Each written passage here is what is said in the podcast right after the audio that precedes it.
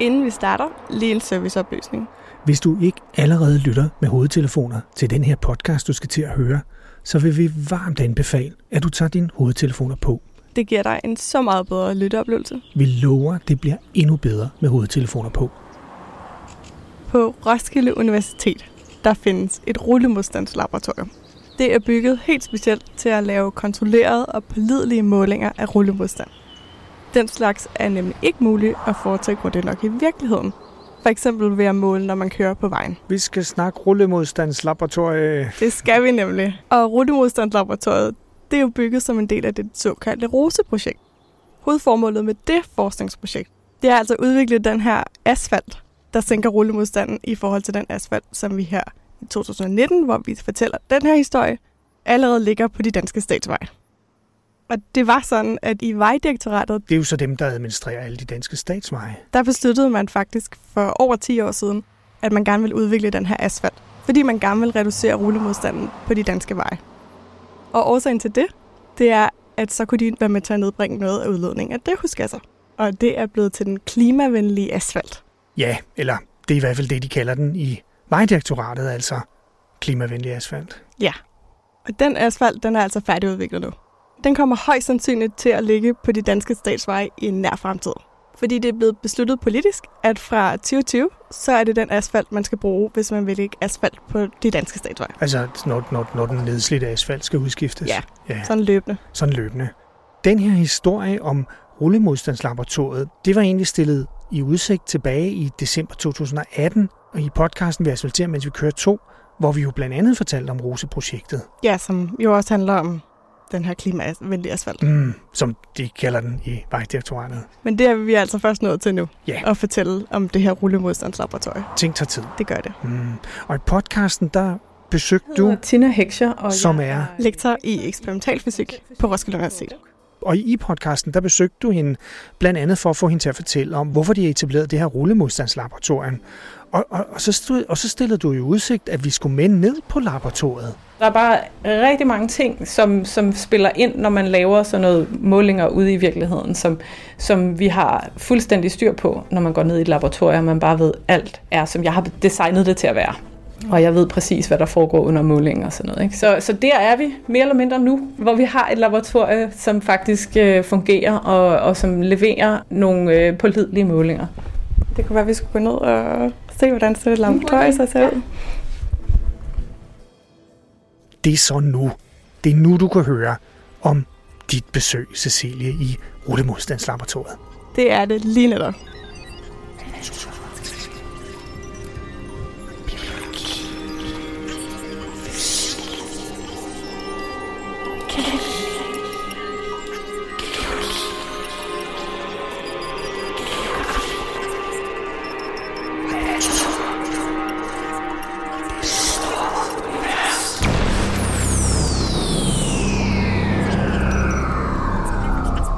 Naturligvis.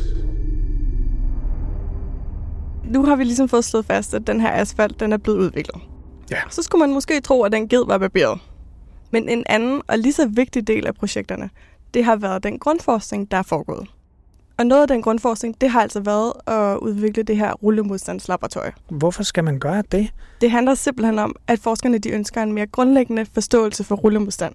Altså en forståelse for rullemodstand som et fysisk fænomen. Og det handler om, at vi på nuværende tidspunkt faktisk ikke har en grundlæggende forståelse på den måde.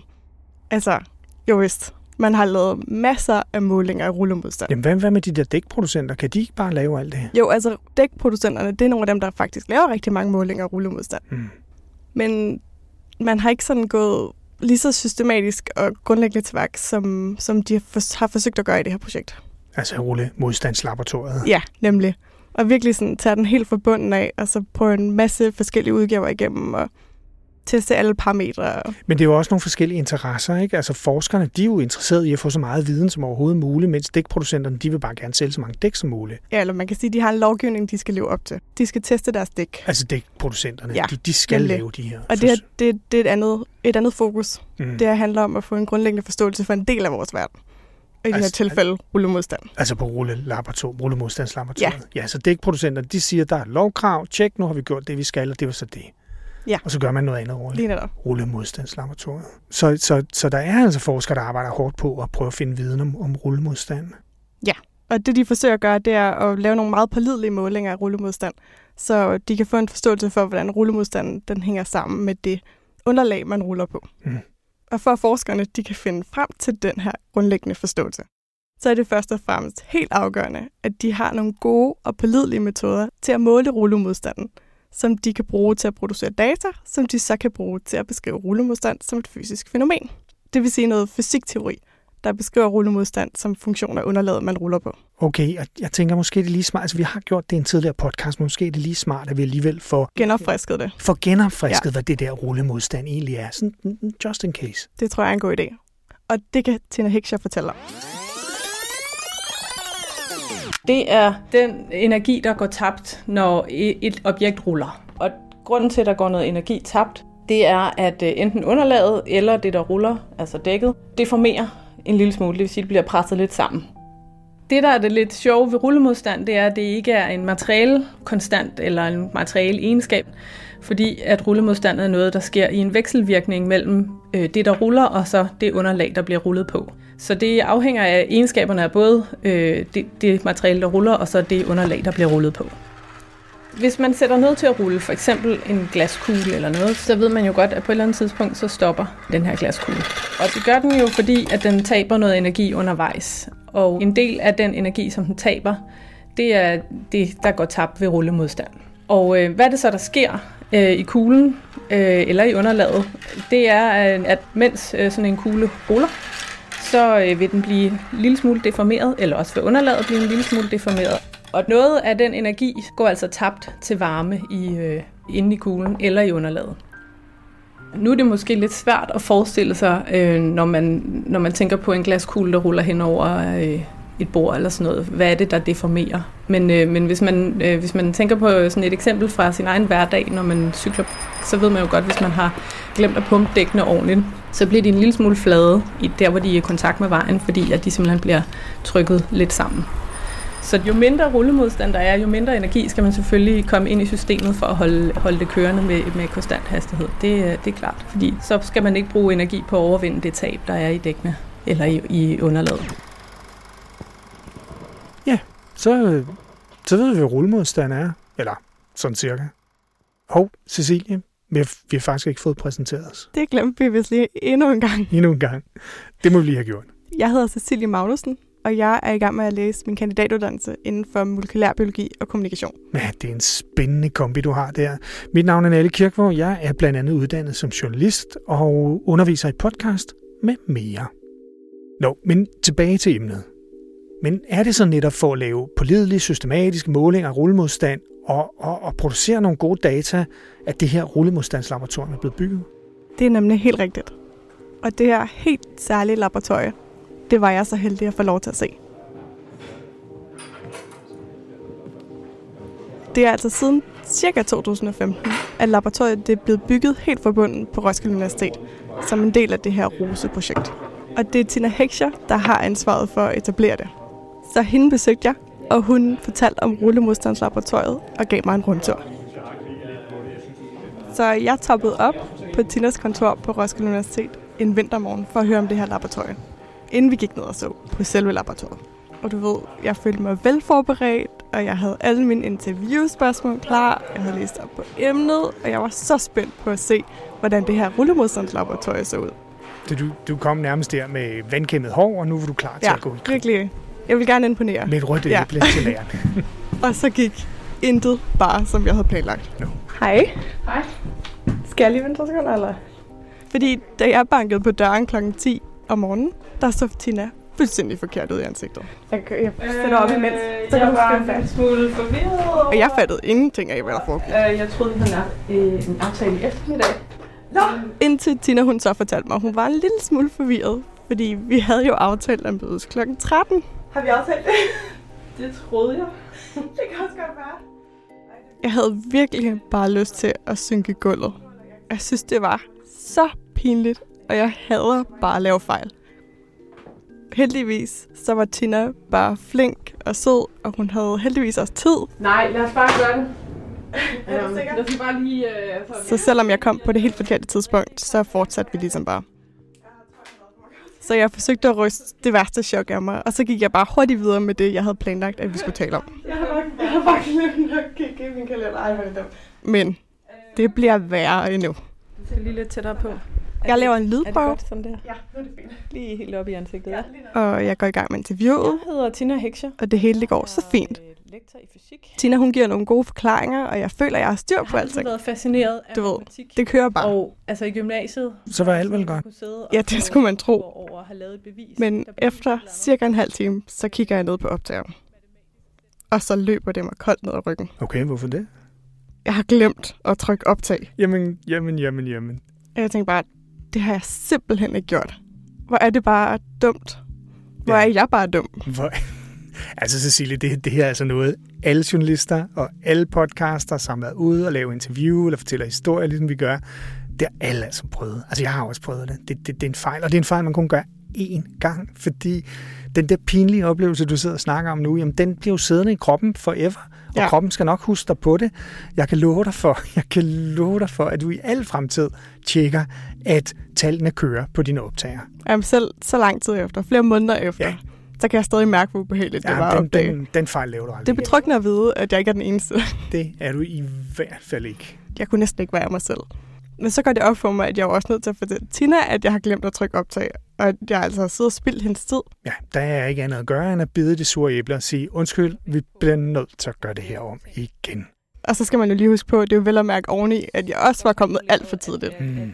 Det var bare det hele, der ramlede den dag. Hvad det er, vi måler. Jeg er virkelig ked af det, jeg har glemt at trykke play. Jeg er virkelig ked af det. Nå, nå, men øh, spændende. Ej, det er jeg Øhm, virkelig, virkelig ked af. Det er ikke min dag i dag. ja. jeg er glad for, at jeg ikke har travlt i dag.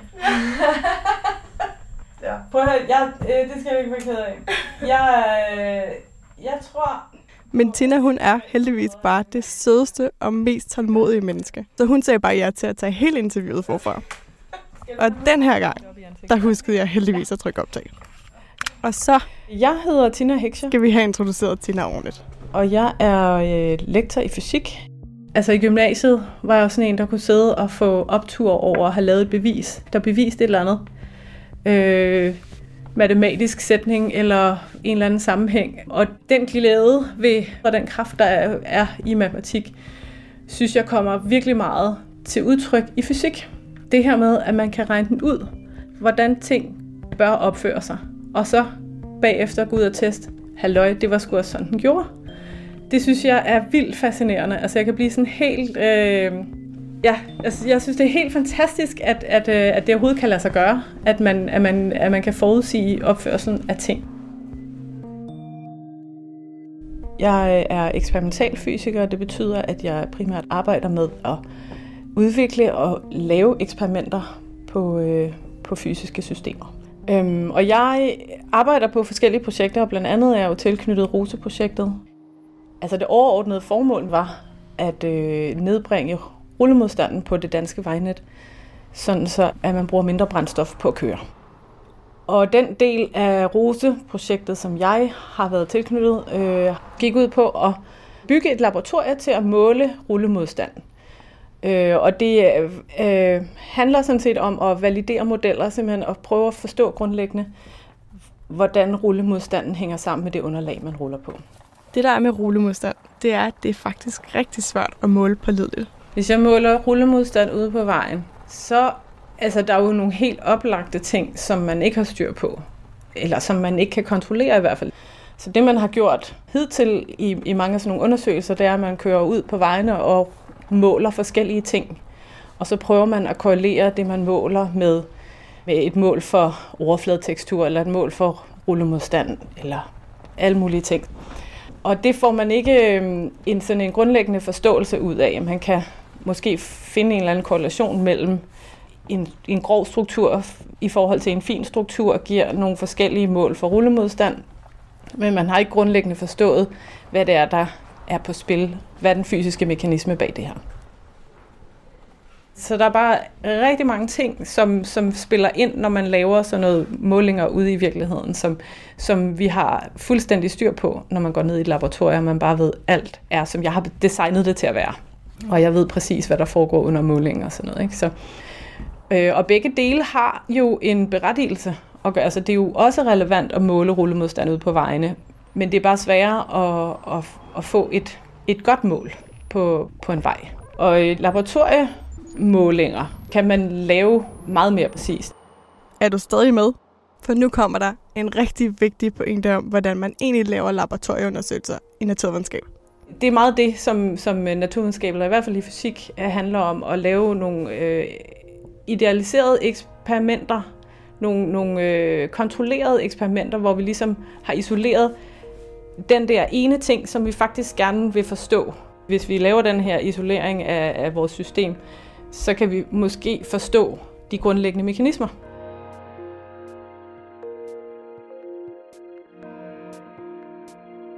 Så for at få den her grundlæggende forståelse, har Tina og hendes kollegaer bygget laboratoriet, så de kunne få mulighed for at lave pålidelige og systematiske målinger af rullemodstand. Jeg blev spurgt af, øhm, af vores øh, PI, altså Principal Investigator Jeppe Dyre, som, øh, som ligesom er den overordnede leder på hele projektet. Og Jeppe Dyre, han er også professor i fysik på Roskilde Universitet. Så han spurgte, om jeg kunne have lyst til at øh, stå for at udvikle det her laboratorie til at måle rullemodstand. Og det synes jeg lød ret sjovt øh, og få lov til at bygge noget helt fra bunden af. Øh, og jeg er jo øh, eksperimentalfysiker i forvejen, så så jeg tænkte, det lød sjovt, og jeg tænkte, at det var en god udfordring at, at, at hoppe ombord på det projekt der. Så, øh, så over de sidste to-tre år har vi øh, så øh, bygget det her laboratorie op til at måle rullemodstand, og især kunne måle det som funktion af overfladetekstur. Øh, Og det øh, handler sådan set om at validere modeller, simpelthen at prøve at forstå grundlæggende, hvordan rullemodstanden hænger sammen med det underlag, man ruller på. Og øh, hvis man skal lave sådan nogle meget øh, konkrete modeller, så bliver man nødt til at have også en, et, et ekstremt følsomt øh, værktøj til at teste modellerne. Og det er det, som vi har, øh, har bygget her med Rose-laboratoriet. Vi kan simpelthen vi kan måle meget mere præcist, øh, fordi vi har bedre kontrol over alle de parametre, som, som er interessante i den her sammenhæng. Vores opstilling det er, det er altså en, et, øh, et testhjul, der kører på indersiden af en trumle. Altså lidt ligesom tøjet i en tørretumbler eller sådan noget i den stil, ikke? Men selvfølgelig uden vasketøjet. Men øh, man skal jo huske på, at det, det vi egentlig var efter, det var at prøve at forstå, hvordan hænger egenskaberne af dækket, altså materialeegenskaberne af dækket. Øh, hvis vi nu kunne, øh, kunne måle egenskaberne af dækket og kender overfladen, kan vi så forudsige, hvad rullemodstanden bliver. Så hele vores laboratorium er ligesom skaleret ned, øh, så vores trumle er øh, lidt over en halv meter i diameter. Og vores testhjul, det er så omkring måske 20 cm i diameter. Og ved at skalere det hele ligesom ned i den her størrelse, så får vi noget, som er nemmere at håndtere, hvor vi ligesom meget nemmere kan kontrollere alle, alle de parametre, vi gerne vil kontrollere, plus at det bliver nemmere at lave nogle overflader, som vi kan, kan skifte ud rimelig nemt. Og på den her måde, så kan vi øh, ret nemt for eksempel skifte overfladeteksturen på indersiden af trumlen og, og køre forskellige målinger, og simpelthen måle, hvad rullemodstanden er under de her betingelser. Vi kan netop sige, hvad betyder det, hvis vi har et underlag med nogle toppe på, som ser sådan her ud.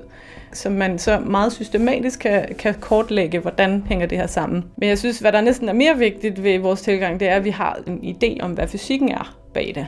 Så vi, øh, så vi har ligesom nogle fysiske principper, der guider os, hvad er det for nogle ting, der kunne være interessante at undersøge.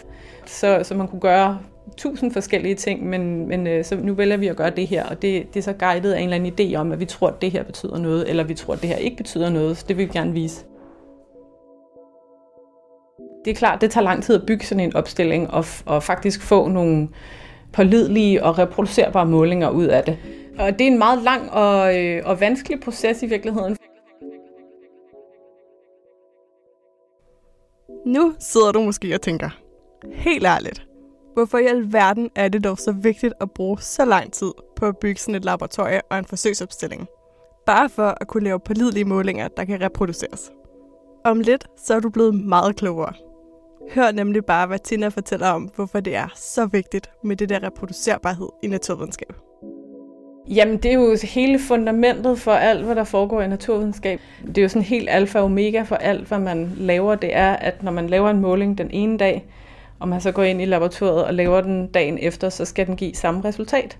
Og det øh, er, det er simpelthen det vigtigste, det er det her med, at vi kan reproducere vores målinger, at vi kan måle igen i morgen, eller om en uge, eller om et år, og få den samme, den samme, det samme resultat. Hvis ikke vi kan det, så kan vi ikke rigtig sige noget om nogen sammenhæng. Så, øh, så, så har vi i hvert fald svært ved at forstå, hvad der foregår. Så, så der er vi mere eller mindre nu, hvor vi har et laboratorie, som faktisk øh, fungerer og, og som leverer nogle øh, pålidelige målinger. Det kunne være, at vi skulle gå ned og se, hvordan det laboratorie så ser ud. Men inden vi gik ned i laboratoriet, så fik Tina lige fat på Morten Lav Larsen, fordi det er Morten, der er videnskabelig assistent og har lavet meget af arbejdet i laboratoriet. Så kan du øh, også sikkert bedre end mig fortælle nogle af tingene i hvert fald. Hold synes kun nogle ting. Da jeg træder ind i laboratoriet, ser jeg en helt anden type laboratorie, end jeg nogensinde før har været i. Det første, jeg ser, det er en kæmpe stor glasboks. Øh, Måske 4 meter eller sådan noget lignende på alle ledere kanter. Den er ikke til at overse. Det er simpelthen sådan helt øh, et glasbur med en trumle ind i det er simpelthen et glasbord med en tromle inde i. Og inde i den her glasboks, der står selve forsøgsopstillingen. Altså tromlen og hjulet, de bruger til at måle rullemodstand. Og den kører på livet løs. Og det er altså den lyd, man hele tiden kan høre i baggrunden. Lyden af den her trumle, der kører rundt med det lille hjul på indersiden. Det næste, jeg ser i det her rullemodstandslaboratorium, er alle mulige ting, jeg ikke er vant til at se i de biologilaboratorier, jeg normalt kommer i, når jeg har undervisning i og laver projekter i molekylærbiologi. Fordi de er altid meget pæne og opbruddet. Eller oftest i hvert fald. For på væggene i det her fysiklaboratorium, der hænger der store blå metalskabe fyldt af værktøj. Skruetrækker, hammer og tange. Og i hjørnet, der ligger en bunke guitar. Der er støvet og ret rodet, for at sige det som det er. Og det er lige præcis sådan, et laboratorium skal være, når man laver eksperimental fysik i det.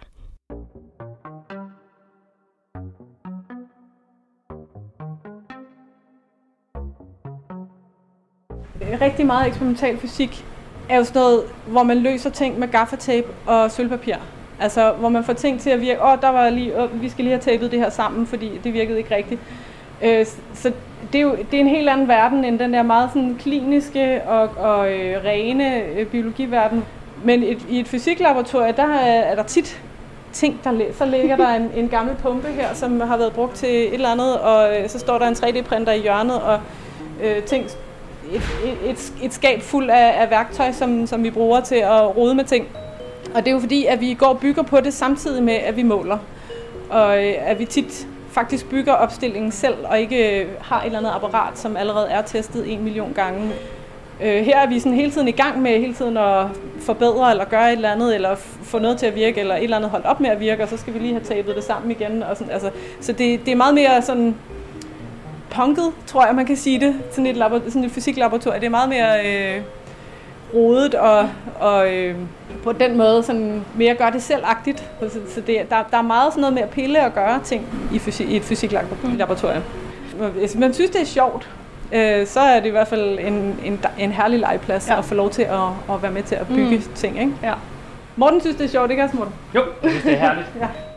Og det er virkelig heldigt, for det er Morten, der har udført meget af det arbejde, der er lavet i laboratoriet. Så jeg har været den, som har været nede og teste igennem, så har vores øh, gode håndværkere ved siden af, de har sagt, nu har vi lavet det her, fungerer det?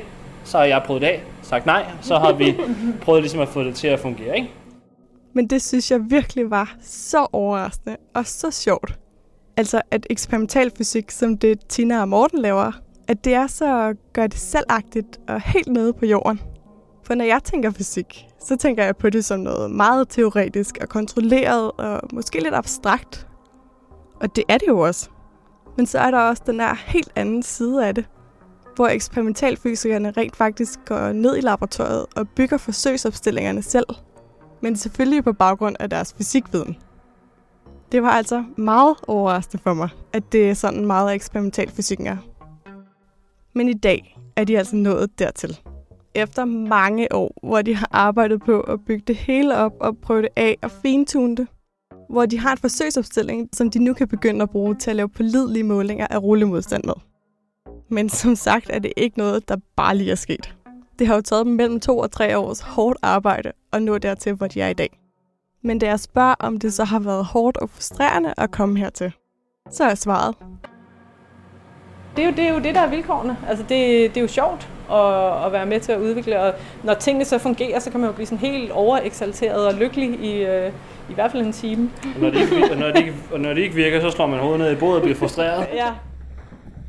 Inde i rullemodstandslaboratoriet, så ser vi nærmere på deres forsøgsopstilling. Og det er simpelthen i bund og grund den her metaltrumle, hvor der kører et hjul på indersiden. Det er den helt korte forklaring. Forsøgsopstillingen den står midt inde i det her glasbord, som måske bedst kan beskrives som en form for drivhus, der er formet som en helt ret vinklet firkant.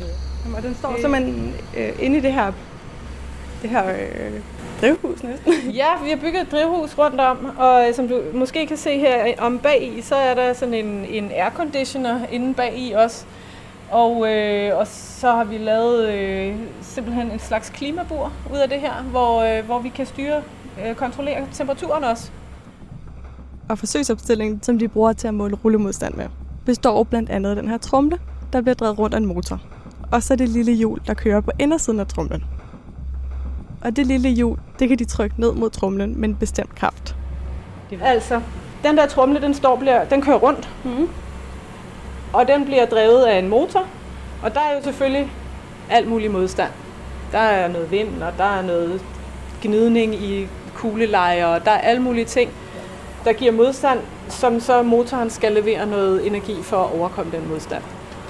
Og det er klart, når vi så kobler det her hjul på indersiden af trumlen og presser ned, så giver det en endnu større modstand. Så den modstand, som det lille hjul yder, bliver større, jo mere kraft vi trykker ned med. Og den modstand, den kan vi så måle ved, at motoren skal levere noget mere kraft. Så det, det er det, vi øh, faktisk måler. Det er, hvor, hvor, hvor stor en, en kraft yder motoren til at drive hjulet rundt med en konstant hastighed. Okay. Nu bliver det lidt kompliceret, og jeg skal også lige koncentrere mig ordentligt og holde tungen lige i munden.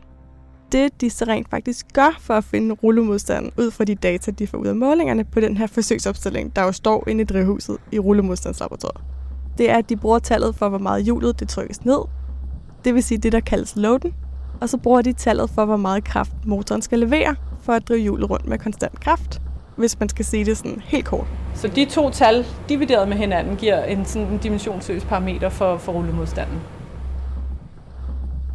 Jeg var stadig ikke helt med på, hvordan det hele hang sammen. Så Tina hun fortalte mig lidt mere om, hvordan den der forsøgsopstilling til at måle rullemodstand egentlig fungerer. Hvad er det, vi, øh, vi ser på lige nu? Det her, det er jo en ståltrumle, som... Stor... Hvad? Ståltrumle, sagde jeg? Det lyder anderledes. Nå. det her, det er en stor ståltrumle, der øh, er sat op på en aksel, så den kan dreje rundt. Ja. Og i den ene ende er der så en motor til at drive mm. trumlen rundt. Og i den anden ende sidder der så en, øh, en hastighedsmåler, Okay. som ligesom giver feedback til motoren. Og den der øh, den grønne ting inde i midten, det der hjulet bliver sat på, eller? Jamen det her, det er hjulet. Nå, det er hjulet. Det er simpelthen hjulet. Så, Ja. det, så det er hjulet, så, øh, og så er der sådan en aktuator her, som, som kan køre hjulet op og ned og Okay. give øh, større eller mindre belastning. Ja. Så øh, det er klart, når det kommer ned og rører ved her, så, så bliver det drevet med rundt, ja. når, øh, når trumlen Så kører. hjulet, hjulet sidder i, i princippet fast, og så er det, det trumlen, der kører rundt. Ja, så, så hjulet øh, er bare øh, har, har et kugleleje inde i, ikke? Og så bliver det drevet rundt af tromlen, Ikke? Men fordi at det her med rullemodstandslaboratoriet i første omgang slet ikke handler om at måle rullemodstand af vejene, men bare i citationstegn om at finde ud af at bygge en forsøgsopstilling, som kan bruges til at lave pålidelige målinger af rullemodstand, og om at få en helt grundlæggende forståelse for fysikken bag. Så det er ikke egentlig vejbelægninger, som for eksempel asfalt, de måler på i det her laboratorium. Det de i stedet gør, det er, at de måler rullemodstanden af alle mulige tænkelige forskellige overfladeteksturer, som de så sætter på indersiden af trumlen, så hjulet kører ovenpå dem. Og så får de så data ud, der fortæller noget om, hvor stor rullemodstanden er på netop den overflade. Og derfor måler de altså også rullemodstanden på overflader, der på ingen måde minder om en almindelig vej. Som for eksempel nogle af de overflader, Tina hun viste mig. Og så er det på, på indersiden der i kanten, og de øh, kan sætte forskellige teksturer Ja, og her har vi nogle 3D-printede overflader. på. Ja, det er sådan et stykke plastik med... Øh, Ja, en anden, øh, som så den, sagde, at det ligner en perleplade. Ja, og det, ja, det gør det måske lide. også lidt. Øhm, det, altså det er jo, kan man sige, det ligner jo ikke en vej, det her. Så, så det er en af de her ting, som, som, vi, vi kan, som vi kan gøre her, det er, at vi kan selv bestemme, hvordan vores overflade skal se ud, og hvad det er, vi vil prøve at teste med, med, med laboratoriet. Men hvordan pokker laver de så de her overfladeteksturer, som de tester i rullemodstandslaboratoriet, spurgte jeg Tina om. For de ligner virkelig ikke noget, man kan gå ned og købe i en eller anden forretning. Det gør man på en 3D-printer, den har vi stående Okay. lige. I det ene hjørne af laboratoriet, der står sådan en lysende glaskasse på bordet. Og det er simpelthen den her 3D-printer, som var i fuld gang med at printe en af overfladerne til rullemodstandsmålingerne. På det tidspunkt, jeg var nede og besøge laboratoriet. Og den er i gang med at printe. Den er simpelthen i gang med at lave et eller andet lige nu. Og jeg har altså aldrig nogensinde før set sådan en i virkeligheden. Så jeg kan huske, at jeg var så betaget af den her skinnende og lysende 3D-printer. Og som vi før snakkede om, så er jeg meget glad for alt, der skinner. Og det inkluderer altså åbenbart både glimmersko og 3D-printer. Vi er selvfølgelig i gang med at, nu har vi kun printet den her ene slags med sådan en perlepladet struktur. Og om der kommer nogle problemer eller nogle bedre, altså nogle måder, der er bedre at printe på end andre i fremtiden med andre strukturer, det, altså det kan ikke siges på nuværende tidspunkt. Nej, nej. Men, øh, men altså, så, så også det i sig selv var et, et helt projekt at finde ud af, hvordan gør vi det her. Øh, fordi det er der heller ikke nogen, der har gjort før. Sådan der, som vi, som vi gør det, ikke? Øh, Hvad bruger I så alt det data, I, I får til? Jamen indtil videre har, har data været en måde at guide os frem til, øh, hvad vi skulle gøre med opstillingen. Øh, så vi har ikke publiceret noget af det endnu, fordi vi har gerne ville være helt sikre på, at vi målte rigtigt. Så, de er altså kun lige begyndt at undersøge rullemodstand i dybden. Selvom de har været i gang i mere end to år. Og på trods af, at de ikke er nået dertil endnu, så er drømmen helt klart, at de ved hjælp af blandt andet de her målinger, som de nu kan lave i deres laboratorier, en dag kan nå frem til en matematisk model for rullemodstand, så de på den måde kan gøre verden klogere på rullemodstand som et fysisk fænomen. Så det, de er begyndt at arbejde på, det er at bruge de data, de har fået ud af rullemodstandsmålingerne indtil videre, til at opstille en simpel model for, hvordan tingene hænger sammen. Og efterhånden, som der kommer flere data fra flere målinger, så er deres opgave at bruge dem til at se på, om de så stemmer overens med deres simple model, eller om de er nødt til at revidere modellen, så den forhåbentlig efterhånden bliver bedre og bedre til at beskrive, hvad sammenhængen eller mekanismen, eller hvad man skal kalde det, er for rullemodstand. Det kunne være rigtig lækkert, hvis man kunne øh, finde en måde at oversætte, altså givet en eller anden overfladestruktur, og givet nogle materialeegenskaber, altså nogle elastiske egenskaber for gummiet, kunne forudsige, hvad den resulterende rullemodstand så er. Det, er, det, det vil være et ret stærkt øh, resultat. Så, men på sigt skal vi selvfølgelig publicere, det er jo det, vi gør, når vi er forskere, så skal vi publicere øh, både metoden og, og alle vores resultater, og, og dele det med verden, og forhåbentlig øh, blive klogere, og gøre andre klogere. Så de arbejder altså utrætteligt og målrettet videre i forsøget på at gøre os alle sammen lidt klogere på rullemodstand. Ja, så, så, og så kom vi endelig på besøg i rullelaboratoriet. Ja, langt om længe. Langt om længe. Var det ikke også spændende? Det var, det var sindssygt spændende, og det, det var, altså jeg, jeg synes det der med, at de bygger ting, og altså jeg synes det er virkelig spændende med sådan nogle eksperimental fysikere. Ikke? Du snakker selv om det der med, at de står med tingene i hænderne og bygger og eksperimenterer og prøver sig frem, og det, det kom lidt bag på mig. De er så meget sådan hands-on. Jeg troede også, fysikere var sådan nogen, der sad og lavede ligninger og alt muligt. Det kom også virkelig bag på mig. Jeg fik næsten et helt chok, da jeg trådte ind i det her laboratorie første gang. Ja. Fordi det var slet ikke det, jeg havde forventet. Mm. Nå, men det har været lidt en øjenåbner for mig. Jeg troede ikke, fysikere også kunne være sådan nogen, der kunne bruge en svensknøgen for. Altså, hvis jeg skal være helt ærlig. Nej, at, det vidste jeg faktisk ikke engang heller. Og jeg kommer jo... Altså, jeg har min daglige gang ved siden af fysikerne. Mm. Altså der, når du, når du læser molekylær øh, Ja. øh, biologi Der er det ligesom samlet det hele, alle de naturvidenskabelige fag. på Roskilde Universitet, hvor du læser. Ja. ja. Det skal vi lige have med. For øvrigt, så kan du høre meget mere om rullemodstand og asfalt, og også om nogle bitumsimuleringer, som også er blevet lavet som en del af det her projekt. Ja, bitum, det er jo, det er jo så det, for det lærte jeg jo, da vi lavede Vi asfalterer, mens vi kører to, som podcasten hedder, at øh, det er det der sorte snask, som øh, binder asfalten sammen. Det er faktisk asfaltlim, kunne man nærmest kalde det. Det er det, der giver asfalten sin sorte farve. Ja, så det har man også undersøgt på forskellige måder i det her ROSE-projekt, Ja, hvor man også udviklede asfalten. yes. Nå, men alt det, det kan du høre meget mere om i podcasten, der hedder Vi asfalterer, mens vi kører to. Ja, og den kan du også høre der, hvor du lytter til den her podcast. Og så er der bare rulleteksterne tilbage. Medvirkende i den her podcast var Tina Heckscher, og Morten Lav Larsen. Værter også i denne podcast var Nalle Kirkegaard, og Cecilie Magnussen. Frederik Stilling har redigeret, sounddesignet og komponeret musikken.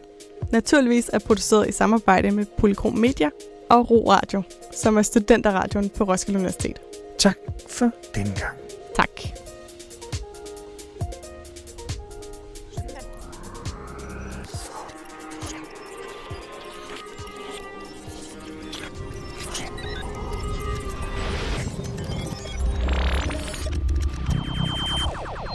Naturligvis. Naturligvis.